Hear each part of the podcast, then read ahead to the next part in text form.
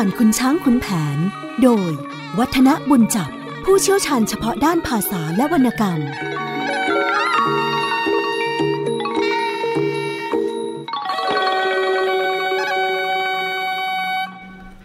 สวัสดีครับท่านผู้ฟังครับ ช่วงเวลาของเรื่องเล่าขานผ่านขุนช้างขุนแผน ก็กลับมาพบกับท่านผู้ฟังอีกครั้งหนึ่งนะครับ ระหว่างนี้เราเอาสาระตอนพระวัยถูกเสน่ห์ มาพูดมาคุยให้ท่านผู้ฟังต่อเนื่องกัน คงจะต้องบอกว่าจากการที่พระวัยถูกเสน่ห์เนี่ยครับทำให้ความอบอุ่นที่เคยพอมีอยู่บ้างในครอบครัว ตอนนี้ร้อนระอุเลยทีเดียว เพราะว่าไม่ใช่แต่เพียงพระวัยที่ถูกเสน่ห์นะครับ ตัวของย่าก็คือทองประสี ก็พลอยถูกทำเสน่ห์ไปด้วย เพราะว่าสร้อยฟ้านั้น เล่นการทำเสน่ห์กับทั้งคู่เลยทีเดียวทำให้สีมาลาตอนนี้ตกที่นั่งลำบาก และที่หนักไปกว่านั้นก็คือ หลานคนรักยิ่งของนางทอประสี เกิดเห็นอกเห็นใจสีมาลาว่า ณวันนี้เวลานี้ พระวัยไม่ได้มีสีมาลาอยู่ในความรู้สึกที่ดีเลย จึงไม่น่าแปลกใจสุดท้าย พลายชุมพล ต้องหนีออกจากบ้าน เพราะบอกว่า ขนาดเมียเขาเขายังทำรุนแรงขนาดนั้น แล้วตัวเองซึ่งเป็นน้องคนละแม่ซะด้วยซ้ำไป มีหรือถ้าเกิดเหตุขึ้นมา พระวัยจะไม่ทำร้ายตัวเองนะครับ ก็เลยหนีออกจากบ้าน ดูเสภาเรื่องขุนช้างขุนแผนแล้วก็จะเห็นว่าพลายชุมพลเนี่ยเป็นเด็กที่ถูกตามใจ จนออกจะต้องบอกว่า เสียเด็ก แล้วก็จะคิดทำอะไรก็เกินเด็กด้วยนะถ้าหากพระวัยได้ตีพลายชุมพลบ่อยๆ ตั้งแต่ต้นมา พลายชุมพลก็คงจะไม่สู้อะไรนัก แต่ที่มันเกิดเหตุก็เพราะว่าคราวนี้พลายชุมพลเกิดสงสัยว่าพระวัยคงจะไปถูกเสน่ห์ที่นางสร้อยฟ้าทำขึ้นมา มีเหตุเป็นนี้ครับนะพลายชุมพลก็เข้าไป ขวางการทำร้ายสีมาลา แล้วก็ถูกลูกหลงมาด้วย ตรงนี้นะครับ คนไม่เคยถูกทำร้าย ไม่เคยถูกตี พอเจอเหตุการณ์อย่างนี้เขาก็กลายเป็นเรื่องใหญ่ทำให้พลายชุมพลนั้นหนีออกจากบ้านแล้วก็ไปที่เมืองสุพรรณซึ่งในการเดินทางในป่านั้นพลายชุมพลก็มีกุมารทอง ซึ่งเหมือนกับเป็นพี่เลี้ยงมาคอยคุ้มกัน แล้วก็เป็นเพื่อนเดินทางไปตลอดจนถึงเมืองสุพรรณบุรี แล้วก็เดินทางต่อไปจนกระทั่งถึงเมืองกาญจนบุรี พอไปถึงกาญจนบุรีท่านผู้ฟังก็คงจะจำได้ว่า พี่กุมารทองก็ชี้ว่าตรงไหนคือเรือนของขุนแผนนะหรือว่าจวนผู้ว่าการพอพลายชุมพลได้พบพ่อกับแม่ ก็คือขุนแผนแล้วก็นางแก้วกิริยาแล้ว ชุมพลก็ฟ้องนะครับว่าพ่อวัยเนี่ยไปถูกนางสร้อยฟ้าทำเสน่ห์ แล้วเดี๋ยวนี้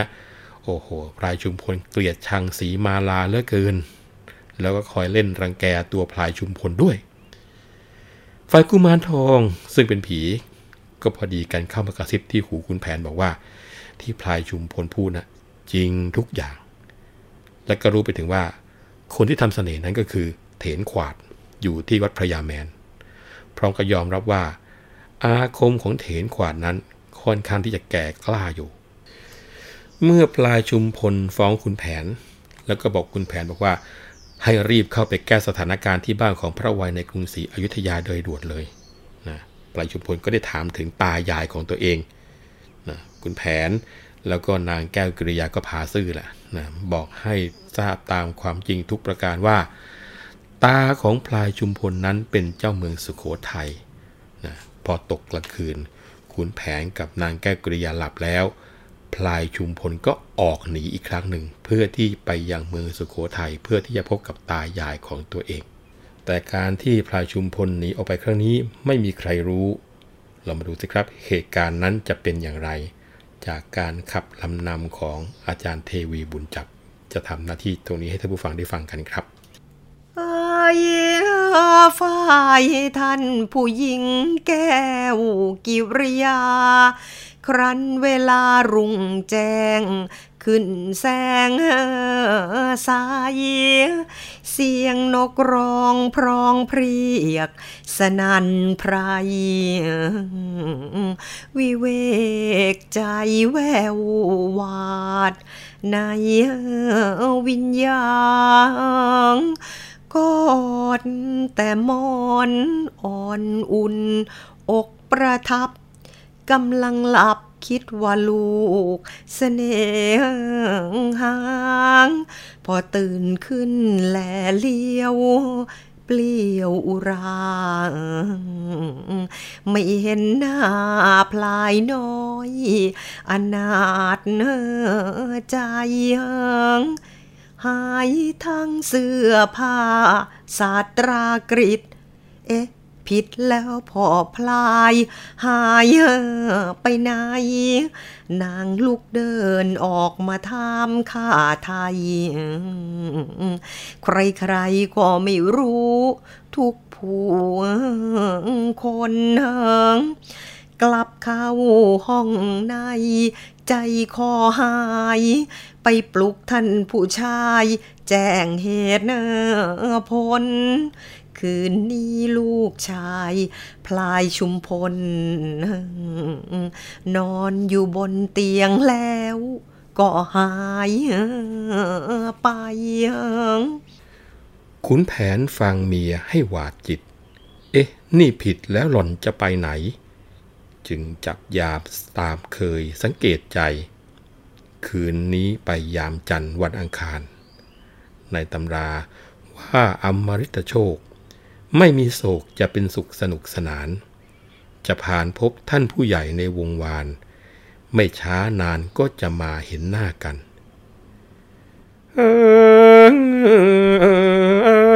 พี่ครองพลางทางบอกกับเมียแก้ว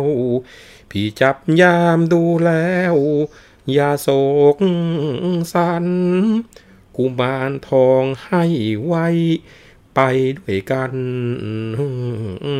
สารพันเพศภัย ไม่แผ่วผ่านบุราณว่าชาติเชื้อเนื้อแถว คงเป็นแนวน้ำเนื้อเชื้อทหาร เติบใหญ่เห็นจะได้ ราชการ อย่าเป็นพานธุระทุก ถึงลูกเรา พี่คเนในใจเห็นไม่ช้าก็จะพาลูกสะพ้ยมาให้เจ้า พลางหัวเราะเยาะหยอกยั่วเย้า ให้นางแก้วสางเศร้าถึงลูกจากท่านผู้ฟังฟังเรื่องราวตรงนี้แล้วนะเรื่องของพลายชุมพลหนีจากพระนครศรีอยุธยาไปยังเมืองสุโขทัยเนี่ย ฟังฟังดูแล้วก็จะเห็นได้ว่าเป็นความพยายามที่จะเรียนแบบเรื่องคุณช้างคุณแผนอีกตอนหนึ่งท่านผู้ฟังคงพอจะจำกันได้นะครับ ก็คือตอนที่คุณช้างหลอกเอาพลายงามไปทำร้ายในป่านั่นแหละ แต่พลายงามไม่ตาย พอพบกับวันทองผู้เป็นแม่ นางวันทองก็แนะนำให้พลายงามเนี่ยหนีไปหานางทองประสีที่เมืองกาญจนบุรีคงจำได้นะครับ แล้วพลายงามก็ไปตามนั้น จนพบกับย่าของตัวเอง เสภาเรื่องคุณช้างคุณแผนพอมาถึงตอนพลายชุมพล มีพลายชุมพลเป็นพระเอกขึ้นมาอีกรุ่นหนึ่ง พระวายก็เลยกลายเป็นผู้ร้ายไป ทีนี้ก็ต้องแต่งตอนหนีเข้ามาให้เข้าเรื่องจนได้ เพื่อที่จะได้มีการชมนกชมไม้กันให้คลึกคลื้นกันตามระเบียบ ถือว่าเป็นเรื่องของการขับเสภาให้ถูกใจคนฟังมากกว่าศิลปะในทางวรรณคดีเนื้อความก็เลยมีบอกว่า จะกล่าวถึงเจ้าพลายชายชุมพล สองคนกับกุมารมาในป่า แสนระลึกนึกถึงบ้านกับมารดา เดินน้ำตาคลอคลอให้ท้อใจ ในทางมาป่าไม้ล้วนไพรชัด กิ่งก้านแกว่งกวัดกระวัดไว้ เจ้าเดินพลางวังเวง วิเวกใจขืนอารมณ์ชมไม้มาตามทางชะลูกเลี้ยวเกี่ยวกอดกิ่งอุโลกซึกซากโศกสนซอยแค่ฝอยฟางต้นยูงสูงใหญ่ใส่มาสางต้นยางโยนเย็นอยู่ยวบโย นกหกบินสลางในกลางเถื่อนบางพาเพื่อนเที่ยวก็นองบางร้องโต นกแก้วป้อนลูกบนต้นชงโค แล้วบินโผผูจออยู่จอแจ ดูแม่นกแล้วตะลึงถึงคุณย่า เคยพูดเล่นเจรจาประจอประแจ ฝูงนกเอี้ยง เรียงรับ ต้นแก่แล เหมือนหม่อมแม่เคียงเราเฝ้าชมเชย เห็นนกเปล้าจับเจ้าเปล่าเปลี่ยวอก โอ้โอ้นกเหมือนข้านิจาเอ๋ย ต้องเดินเดี่ยวเปลี่ยวใจไม่สะเบย ทุกสิ่งเคยผาสุขมาทุกตรอม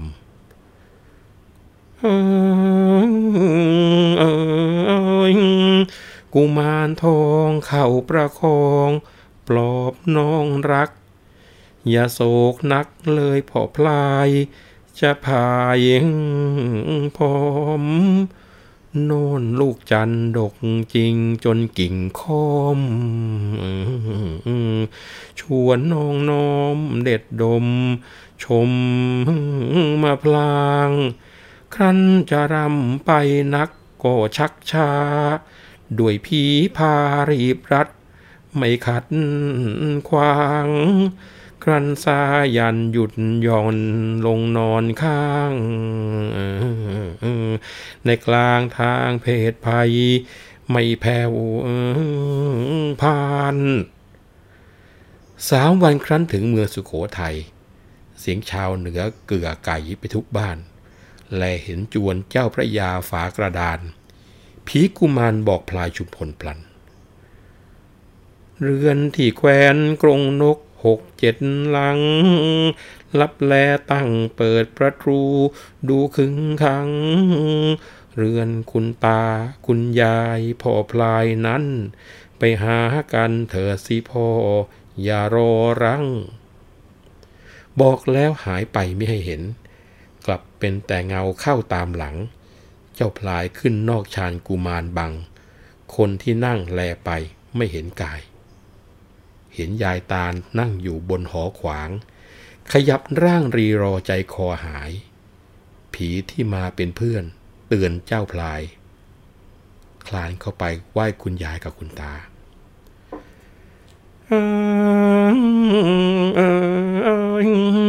ครานั้นท่านผู้รังสุขโขทัย คิดว่าลูกความใครหลอบมาหาง จะดูให้แน่ใจ ใส่แว่นตามองคาเมนเห็นหน้าพลายชุมพลไม่เห็นของกำนันทำหันหุน ช่วยไม้หมุนเข้าไปหวดเอาสองหน ทุด ไอ้ลูกหัวจุกนี่ซุกซน ขึ้นมาจนบนเรือนกูทำไม ท่านผู้หญิงวิ่งไปยึดไม้ห้าม ตาถามดูให้แน่มาแต่ไหน ผิดกับเด็กเมืองเราชาวสุขโขทยัย มันชื่อเรียงเสียงไร ไล่เรียงดู ท่านตาเท่าคุกคามถามเสียงอึง พ่อแม่มึงชื่ออะไร เฮ้ย ไอ้หนู บ้านช่องอยู่ไหนจะใครรู้ ไม่บอกกู กูจะให้เขาใส่คาเฮ้ยเจ้าพลายกลัวตัวงอร้องขอโทษ เจ้าคุณโปรดเธอจะเล่า ไม่มุงสางหม่อมแม่ฉัน ท่านชื่อแก้วกิริยา ที่ยายตาไปขาย ขุนช้างไว้ เดี๋ยวนี้พ่อขุนแผนแสนนรงค์ให้เงินส่งผลค่า เขามาได้ จึงเกิดหลานอยู่ที่บ้านวัดตะไกรม่อมแม่ฉันให้ชื่อ พลายชุมพล ด้วยบิดาได้กินเมืองการบุรี หลานจึงถามความนี้ แจ้งเหตุผล ว่าคุณตาเป็นพระยาอยู่เมืองบน หลานจึงดนเดินดง สันโดษมา ไม่รู้จักมักจีอยู่ที่ไหน เห็นเรือนชาญโตใหญ่ เข้ามาหาง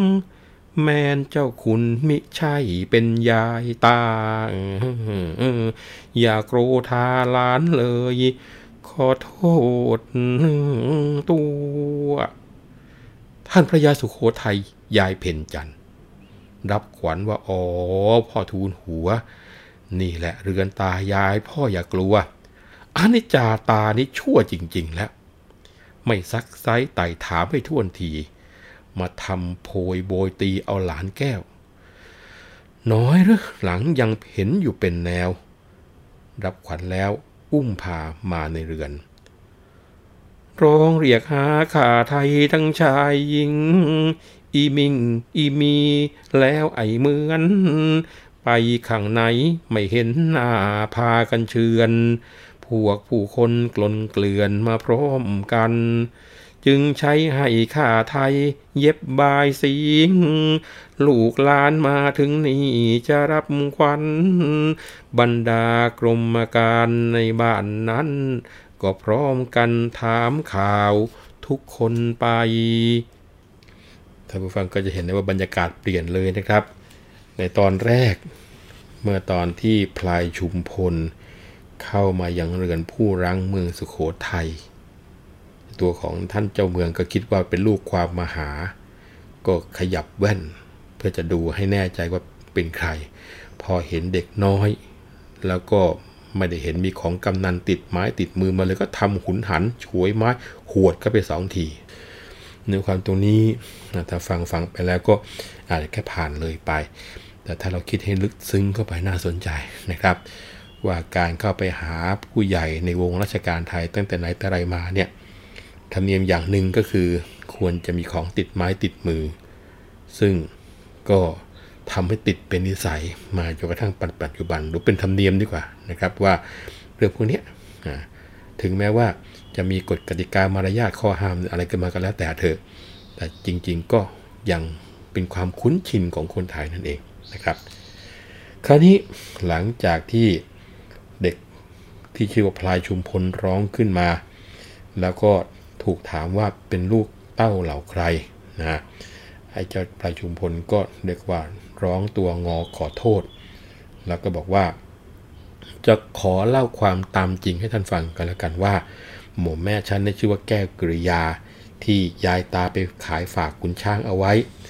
ตอนนี้ขุนแผนพ่อฉันก็ให้เงินไปไถ่ตัวพ้นจากเป็นการเป็นข้ามาแล้วจนกระทั่งเกิดหลานคนนี้แหละที่บ้านวัดตะไกร หม่อมแม่ตั้งชื่อให้ว่าพลายชุมพลณวันนี้พ่อก็ได้กินเมืองการ หลานพอถามเนื้อความรู้ว่าคุณตาเนี่ยเป็นพระยาอยู่ที่เมืองสุโขทัยหรือเมืองบนนี้กระด้นมาหา ไม่รู้ว่าคุณตาคุณยายเนี่ยอยู่ที่ไหนเห็นตรงนี้เรือนใหญ่ๆก็เลยเข้ามา ถ้าไม่ใช่ก็ขอโทษให้หลานอย่าโกรธเลยก็แล้วกัน นี่คือลีลาของพ่อพลายชุมพล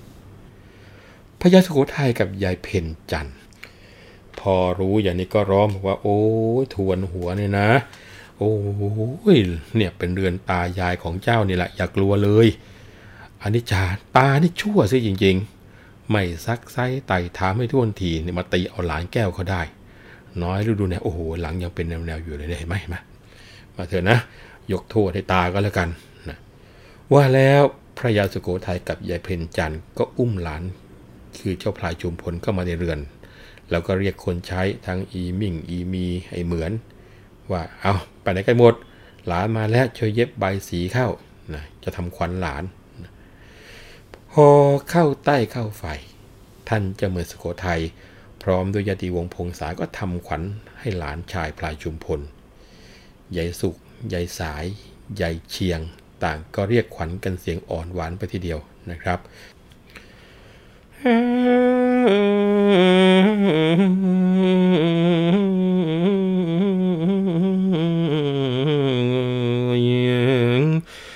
ันเอ้ยควันพอพลายชายชุมพล ที่อยู่ต้นไม้อยู่สูงไม้ใหญ่ จะอ่างวางวังเวงวิเวกใจ ควันอย่าไปสู่เขาลำเนาเนิน แต่ล้วนผีโป่งป่าคาแคมรก ทั้งนกหกหงหานทะยานเฮินควันมาอยู่เรือนเถิดให้เพลิดเพลิน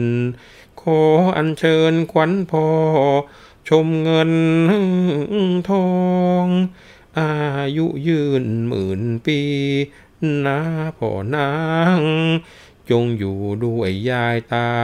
อย่าเศร้ามอง เป็น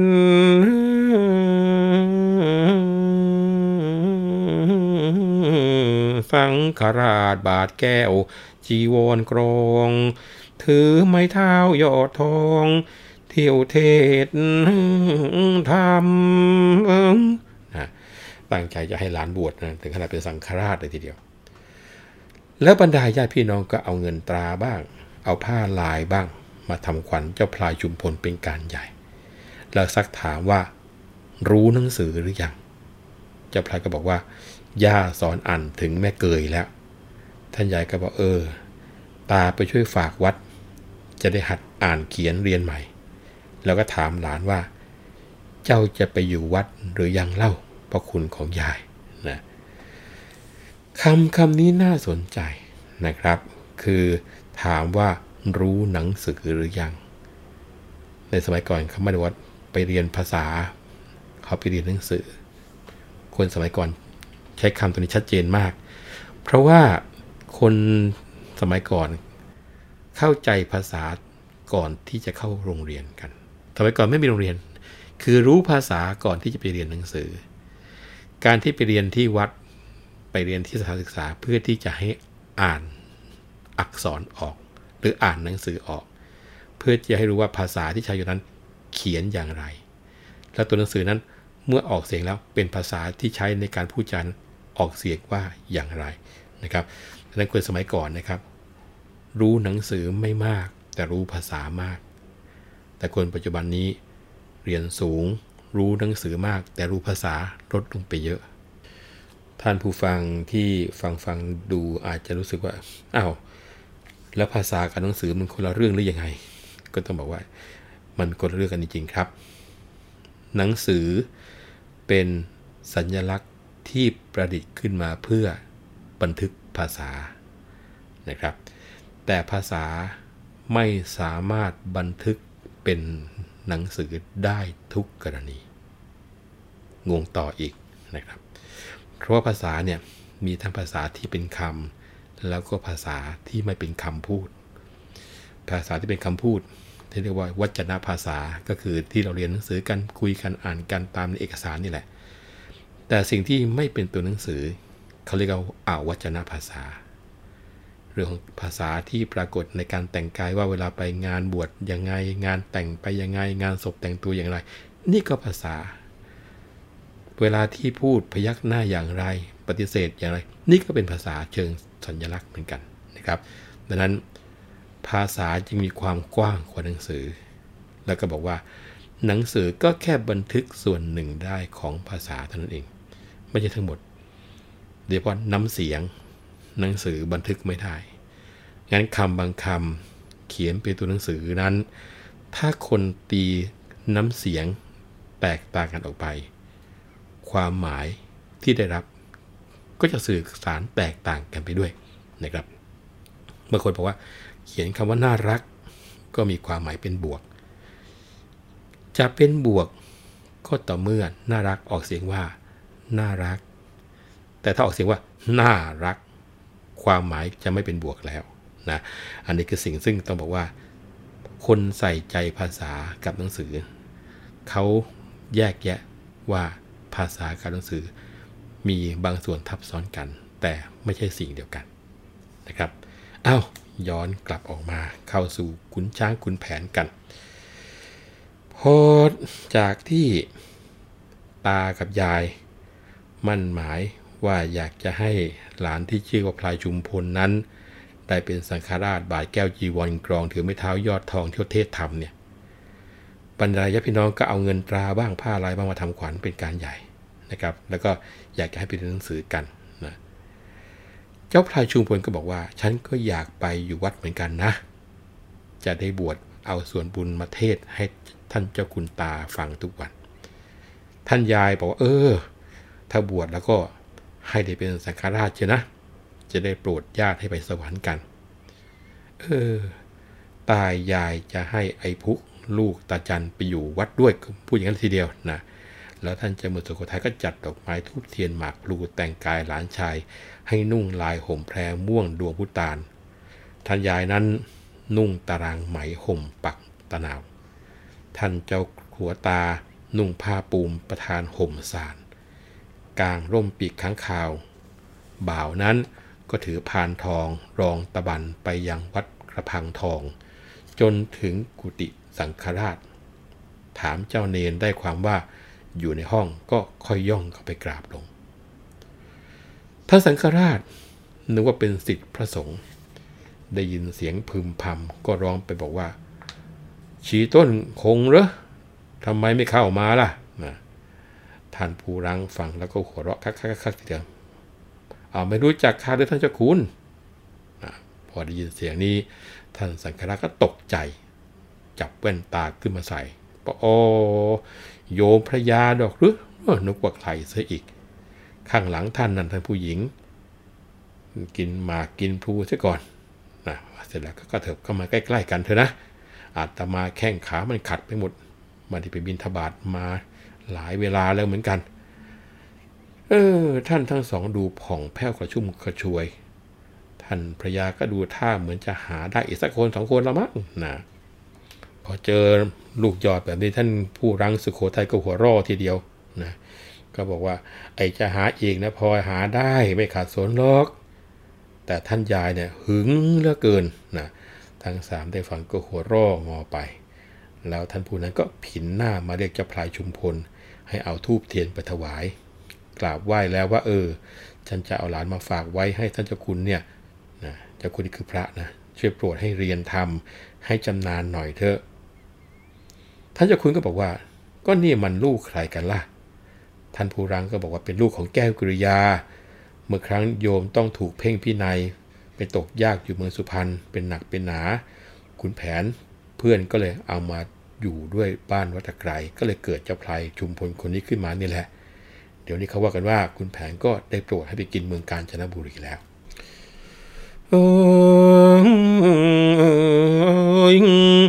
ท่านสมภารว่าโอ โอ ทองแก้ว มันมีลูกผัวแล้วเจียวหรือนีเมื่อกระนั้นท่านพามากูดีใส่ตุ่มปีลงไม่รอด มันทอดทิ้ง เมื่อรู้ไปบ้านท่านเมื่อคราวแล้ว เห็นออแก้วมันยังผูกจับปิง ดูคืนวันมันกระชั้นเข้าจริงๆช่างโตเร็วเจียวยิง ทั้งหญิงชาย นี่หรือโยมพระยากับข้าเจ้า มันจิมิแก่เท่าหน้าใจหาย แล้วลูกหลังลูกหน้าว่าออพลาย ลูกผู้ชายหน้าตา น้าเอ็นดู เองอุตสาร่ำเรียนทั้งเขียนอ่าน เป็นทหารเหมือนพ่อเถิดอหนู จะให้นอนห้องในใกล้กับกู จะได้ดูมันด้วยช่วยระวัง ท่านพระยาสุโขทัย ยายเพนจันต่างรำพันพูดจาแล้วฝากฟัง จนจวนสวดมนต์คำย่ำระคัง ก็อำลามายังที่บ้านเรือน คงต้องย้ำกับท่านผู้ฟังว่าเสภาเนี่ยเป็นศิลปะในการแสดงนะครับ ไม่เหมือนกับวรรณคดีแท้ๆ เกือบที่จะเรียกได้ว่าเป็นศิลปะคนละอย่างกันอย่างนี้เลยทีเดียวละเมื่อตอนที่พลายชุมพลไปหาพ่อหาแม่ ก็คือคุณแผนกับนางแก้วกิริยาเนี่ย ก็ได้ขอร้องให้คุณแผนเนี่ยเข้ามาในกรุงศรีอยุธยา เพื่อไประงับความที่บ้านพระไวยขุนแผนกับนางแก้วกริยาก็เชื่อ แล้วก็มาตามที่พลายชุมพลบอก ส่วนนางสีมาลานั้นเดือดร้อนทนไม่ไหว ก็เข้าไปคิดพึ่งพ่อพึ่งแม่ ก็ส่งข่าวขึ้นไปทางเมืองพิจิตรขอให้พระพิจิตรผู้เป็นพ่อและบุษบาผู้เป็นแม่ลงมาที่กรุงศรีอยุธยาด้วยเหมือนกัน จะกล่าวถึงนารี เอิงเอยสีมาลา เอิงเอยจะกล่าวถึงนารี เอิงเอยสีมาลานางโซกานางโซกาตรอมใจ เอยใครจะเหมือน นางโซกานางโซกาตรอมใจ เเอยใครจะเหมือนเอิงเอิงเอิงแต่พลายน้อยจากไป เอิงเอยไม่ถึงเดื อนเอิงแต่พลายน้อยจากไป เอิงเอยไม่ถึงเดือน เจ้าอยู่เรือน เจ้าอยู่เรือนอกร้อน เอยเหมือนนอนไฟ เจ้าอยู่เรือน เจ้าอยู่เรือนอกร้อนเอยเหมือนนอนไฟเอิงเอิงเอิงเอิงเอยเเพราะพระวัยไปอยู่กับเมียน้อย ย่าก็พลอยด่าว่าไม่ปราศัย จนสู้ผอมตรอมตรม ระทมใจ ร้องไห้ถึงเจ้าพลายชายชุมพล โอ้น้องเอ๋ยเคยอยู่เป็นเพื่อนพี่ จะร้ายดีพ่อก็แจ้งซึ่งเหตุผลเห็นเขาตีพี่แล้วเป็นทำบน ช่วยฝนไพลให้ทาน้ำตาคลอ ความรักพี่นี้แสนสุดสวาดจึงสามารถบุกป่าไปหาพ่อ จะแจ้งความตามที่เขาด่าทอ พี่ห้ามเจ้าเจ้าไม่รออารมณ์เลย น่าสงสารปานชะนี้เจ้าพลายน้อย จะเศร้าสร้อยมัวหมองแล้วน้องเอ๋ย ไปเดินทางกลางป่าเจ้าไม่เคย น้ำค้างเปรยตก ต้องจะมองมอม ทั้งจุกไรใครเล่าจะกล้าวสาง ที่สำอางกลิ่นอายจะหายหอม จะเปลี่ยวอกไปตะกรกตะกรำตรอม ถึงบ้านพ่อก็จะผอมลงผิดตา โอ้ พ่อคุณขุนแผนของลูกแก้ว รู้แล้วน่าจะรีบลงมาหา นี่คอยหายหลายวันไม่เห็นมา หรือพ่อลืมสีมาลาแล้วกระมัง อยู่เดียวเลี้ยวหาใคร ไม่แลเห็น เขาเคี่ยวเข็นตีโบยระบมหลัง ทั้งเรือนนี้มีแต่เขาชิงชัง ทุกวันยังแต่ชีวิตจะวางวาย ทั้งแม่พ่อเล่าก็อยู่ถึงพิจิต โอ้ คิดคิดขึ้นมาหน่าใจหาย สะอื้นอ้อนอ่อนอ้อทอดระทวยกาย ไม่เว้นวายวันทุกทรมานยิ้มจำใจไปบอก ถึงแม่พ่อ ลงมาต่อว่ากัน ให้แตกชันแม่นหม่อมไหวไม่รัก ทำหักราน จะก้มหน้าไปบ้าน บวชเป็นเชียง นางจึงเรียกข้าเก่าชาวพิจิต ไอทิดเอ๋ยอยู่ไหนเข้ามานี่ ไอทิดขานเจ้าขามาทันที หม่อมแม่สีมาลาเรียกฉันทำไม สีมาลาว่ากระถดมาให้ชิด กระซิบบอกไอทิดแล้วร้องไห้ เองเอ็นดูข้าด้วยช่วยขึ้นไป บอกพ่อแม่แก้ไปตามปัญญา ว่าข้านี้เจ็บไข้ใจจะขาด ที่วิวาทตีรันนั้นอย่าว่า ช่วยลวงล่อพ่อแม่ให้ลงมา เนื้อความใหญ่ไว้ข้าจะบอกเองไอ้ทิศสงสารนายร้องให้ด้วยหม่อมแม่เหมือนเขาช่วย มาข่มเหงทั้งตีดาสารพัดไม่ยำเกรง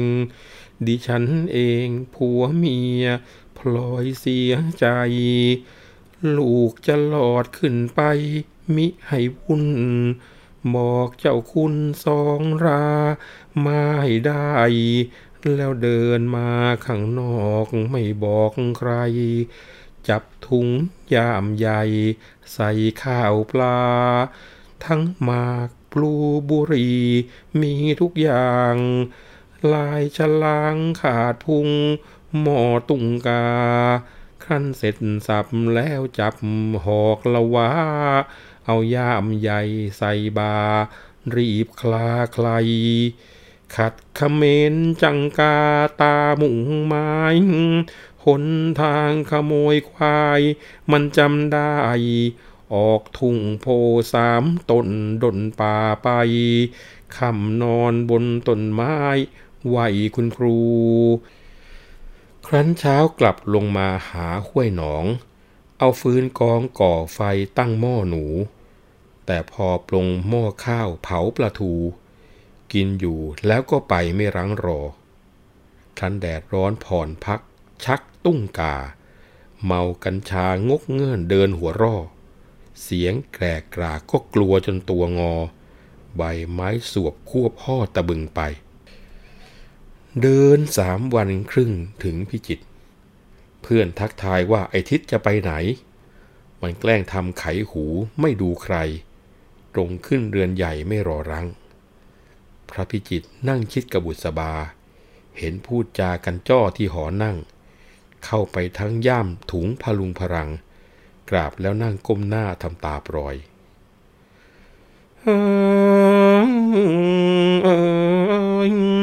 ครานั้นจึงท่านพระพิจิตรเห็นไอทิศขึ้นทำหน้าจอยแกด่าว่าหน้าเขียนสักแปดร้อยดูโคลนคลอยช่างพา ขึ้นมาเลอะ นี่อะไรในถุง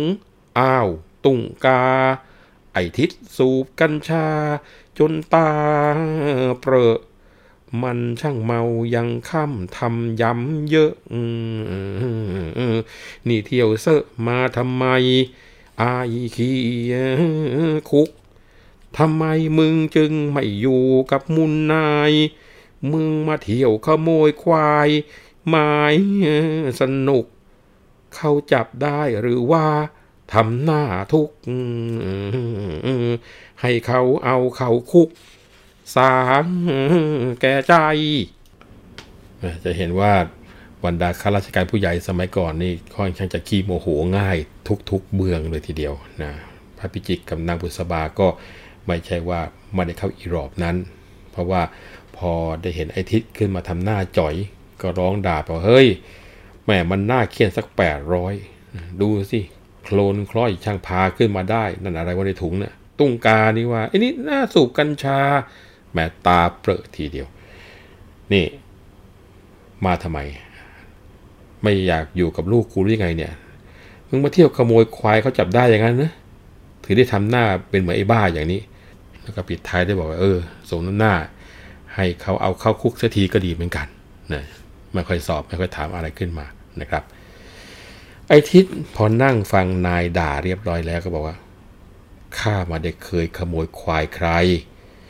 ถ้าเขาไม่เผลอนี่มีการอย่างนี้นะนี่มานี่ก็เพราะว่านายผู้หญิงท่านให้ข้ามากราบเท้าท่านว่า แม่สีมาลาตอนนี้ไม่สบายมาก หมอผีมาตรวจว่าถูกคุณ หมอหลวงหมอราชก็หาสาเหตุไม่ได้ ข้าวปลาไปยอมกิน ดูท่าทางเห็นจะสิ้นบุญซะแล้ว ก็เลยให้ข้าเนี่ยมาเชิญท่านเจ้าคุณไป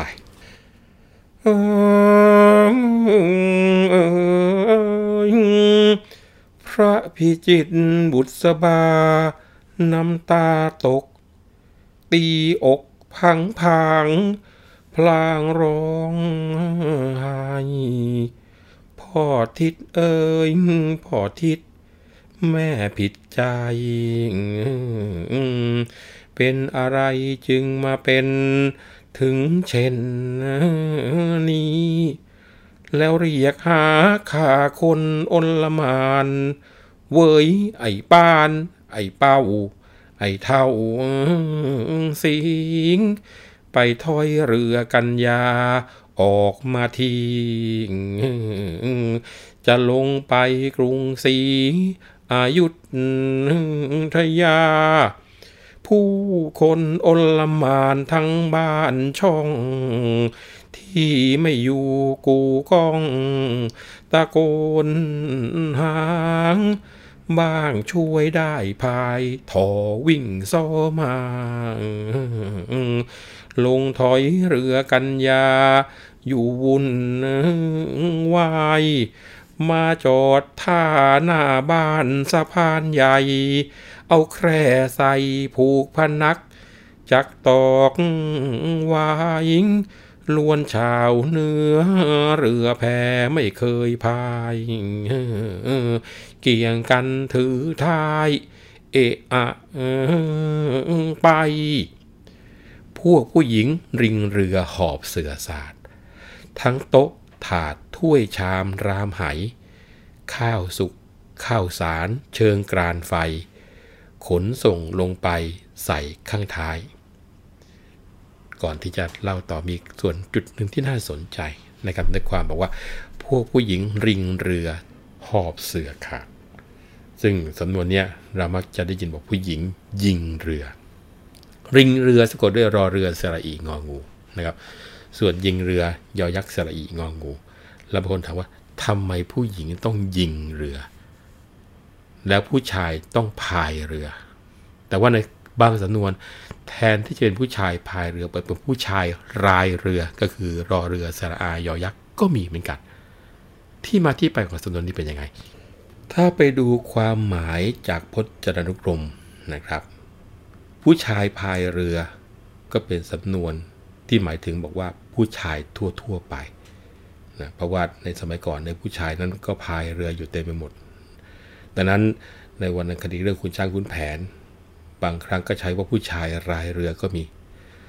ส่วนสำนวนที่คู่กับผู้ชายพายเรือหรือผู้ชายรายเรือคือผู้หญิงยิงเรือนะแล้วก็บางทีก็ใช้ว่าผู้หญิงริงเรือ ดังนั้นในเมื่อผู้ชายพายเรือแปลว่าผู้ชายทั่วไป ผู้หญิงริงเรือก็หมายถึงผู้หญิงทั่วไปเช่นกันนะครับ ในพระอภัยมณีมีความตอนนึงบอกว่า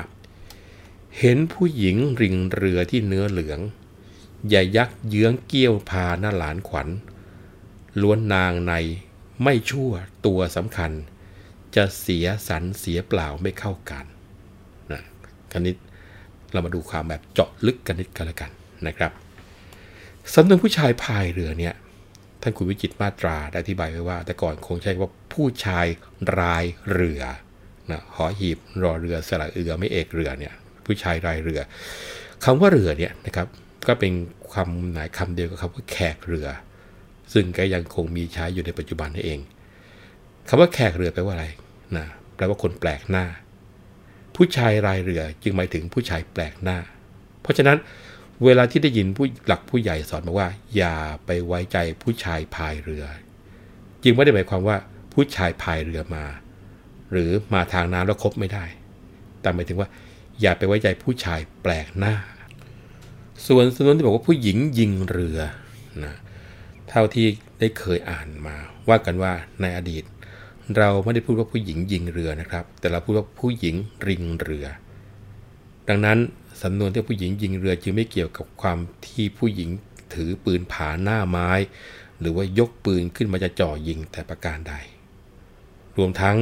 ไม่ได้หมายถึงผู้หญิงคอยดักยิงเรือของผู้ชายอย่างแน่นอนนะครับสำนวนนี้เชื่อกันว่าเป็นการเพี้ยนเสียงของคำว่าริงมาเป็นยิงในปัจจุบัน คราวนี้ก็งงกันละ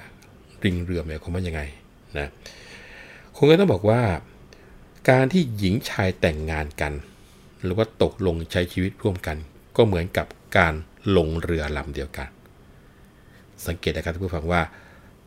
เราใช้คำว่าเรืออีกแล้ว และเมื่อลงเรือลำเดียวกัน ทั้งหญิงและชายต่างก็ต้องมีหน้าที่ที่จะต้องนำเรือชีวิต หรือว่าเรือลักลำนี้ไปถึงฝั่ง ผู้ชายซึ่งในสังคมโบราณถือเป็นช้างเท้าหน้าจึงต้องทำหน้าที่เป็นผู้พายเรือ ส่ผู้หญิง ซึ่งแต่ก่อนโบราณได้รับการสั่งสอนให้เป็นกุลสตรี เป็นแม่บ้านแม่เรือน ก็ยังจะต้องมีหน้าที่ที่จะต้องดูแลรักษาบ้านช่องให้ทุกคนในบ้านมีความสุข เมื่ออยู่ในเรือก็เช่นกัน ก็ต้องดูแลเรือลำนั้นให้ดีที่สุด แล้วก็ด้วยหน้าที่ที่ดูแลเรือนี้เอง จึงเป็นที่มาของคำว่าริงเรือ เนื่องจากว่าในอดีตนั้น ศัพท์คำว่าลิง น่าจะมี เขาความศัพท์โบราณมาจากคำว่าหลิงนะหอหีบลอลิงสระอีงองูเนี่ยนะครับคำว่าหลิงเนี่ยแปลว่าดู หรือแปลว่าเล็งนะอันนี้ก็เป็นส่วนที่ถ่ายทอดหาความรู้กันมาถึงแม้ว่าจะออกเป็นภาษาไม่ได้อยู่ในพจนานุกรม แต่ว่าในภาษาอีสานโบราณมีอยู่นะครับ โดยเหตุนี้ก็สันนิษฐานว่าผู้หญิง ลิงเรือ น่าจะเพียงจากผู้หญิงหลิงเรือก็คือ ผู้หญิงต้องเป็นผู้ดูแลเรือ และเรือนั้นก็คือเรือของชีวิตนั่นเอง เอาละครับ เข้ามาสู่เรื่องคุณช้างคุณแผนต่อนะพวกผู้หญิงริงเรือหอบเสือสาดทั้งโต๊ะถาดถ้วยชามรามไหข้าวสุกข้าวสารเชิงกรานไฟขนส่งลงไปใส่ข้างท้าย พระพิจิตบุตรสบาละลาละลังกำชับสั่งบ่าวไพรสิ้นทั้งลาย อยู่รักษาเรือนยาเฝ้าวัวควาย ทั้งหญิงชายชวนกัน มันระวัง สั่งพลางทางลงจากเรือนใหญ่อายทิศถือชุดไฟ เดินตามหลัง ครันถึงท่าลงเรือไม่รอรัง ท่านพระพิจิตนางเอกคันเอกไปอายทิศโบกมือบอกให้ออกเรือ พลพายชาวเหนือ เสียงเกลือกายยังไม่เคยเลยพ่อพายอย่างไรทำควักไขวเกะกะ กีดกันเอง คนหนึ่งยาว คนหนึ่งไล่ไม่ถนัด ข้างหัววาดท้ายคัดตุนัดตุเน่ง น้ำเพื่อเรือโคลงอยู่งงเงง ไม่เป็นบทเป็นเพลงโก่งเก่งมา ไอทิศนั่งยองยองร้องเกณฑ์เกณฑ์พลพายเหลือเถนคุณเจ้าขา พระพิจิตถือหวายกลายหวดมา ไอลูกหมามึงไม่วาดหัวลงไว้นะให้เห็นบอกว่าชาวเหนือนะโดยปกติดินแดนแถบนี้ น้ำไม่ใช่เป็นน้ำแบบภาคกลางนะเรือนั้น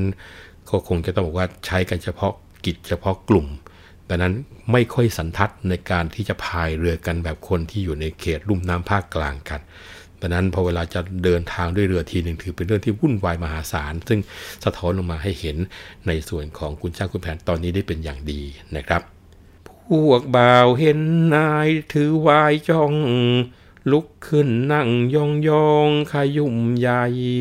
อายทิศลุกชะเงอเออนั่นไร